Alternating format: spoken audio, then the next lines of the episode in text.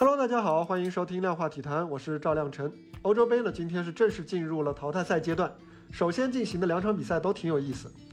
咱们先说意大利这场，意大利是九十分钟和奥地利打成了零比零，然而呢，加时赛双方却是进了三个球。哎，一切等待都是值得的。当然，如果你是睡过头了啊，到了加时赛才醒过来的幸运儿，那可就要小心，下一包泡面里面很可能没有调料。意大利呢，在加时赛打破僵局的是小吉耶萨。他的父亲老吉耶萨曾经在1996年的欧洲杯上为意大利破门，当时呢，小吉耶萨还没有出生。老吉耶萨当年是没能帮助意大利走得更远，他的这一位胡子有机会弥补这份遗憾。这场比赛其实更值得一提的是，意大利的左后卫斯皮纳佐拉，他虽然没有进球，但是却直接助攻了一个球，还策划了一个球，在赛后呢是获选为全场最佳。可以说，他继承了意大利左后卫伟大左后卫的光荣传统。说到伟的伟大左后卫啊，这个梗呢，其实就是由二十五年前的今天，由黄健翔声嘶力竭喊出来的。当时呢是央视转播这个意大利的比赛，是二零零六年的世界杯。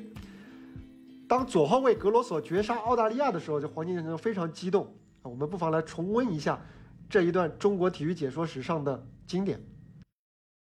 比赛结束了，意大利队获得了胜利，伟大的意大利！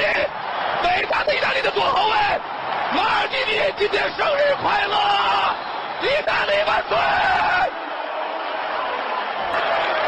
伟大的意大利的左后卫，他继承了意大利的光荣的传统。法切蒂、卡布里尼、马尔蒂尼在这一刻灵魂附体，他代表了意大利足球悠久的历史和传统。在这一刻，他不是一个人在战斗，他不是一个人。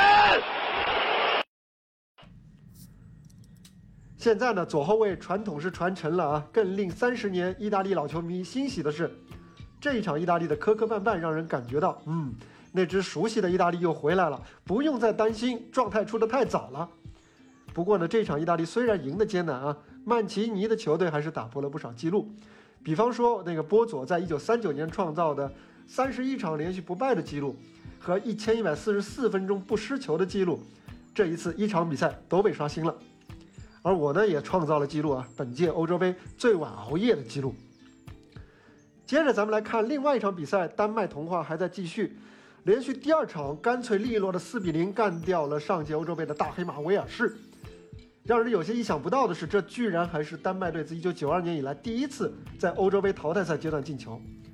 1992年正是足球圈丹麦童话的缘起之年，他们是临时顶替南斯拉夫参加欧洲杯，当时。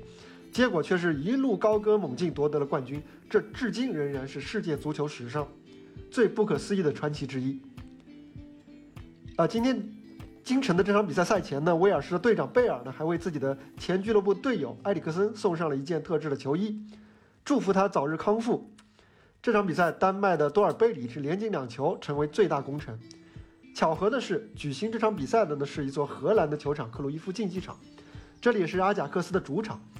而多尔贝里呢，恰恰曾经效力于阿贾克斯，在这里他留下过相当出色的成绩和美好的记忆。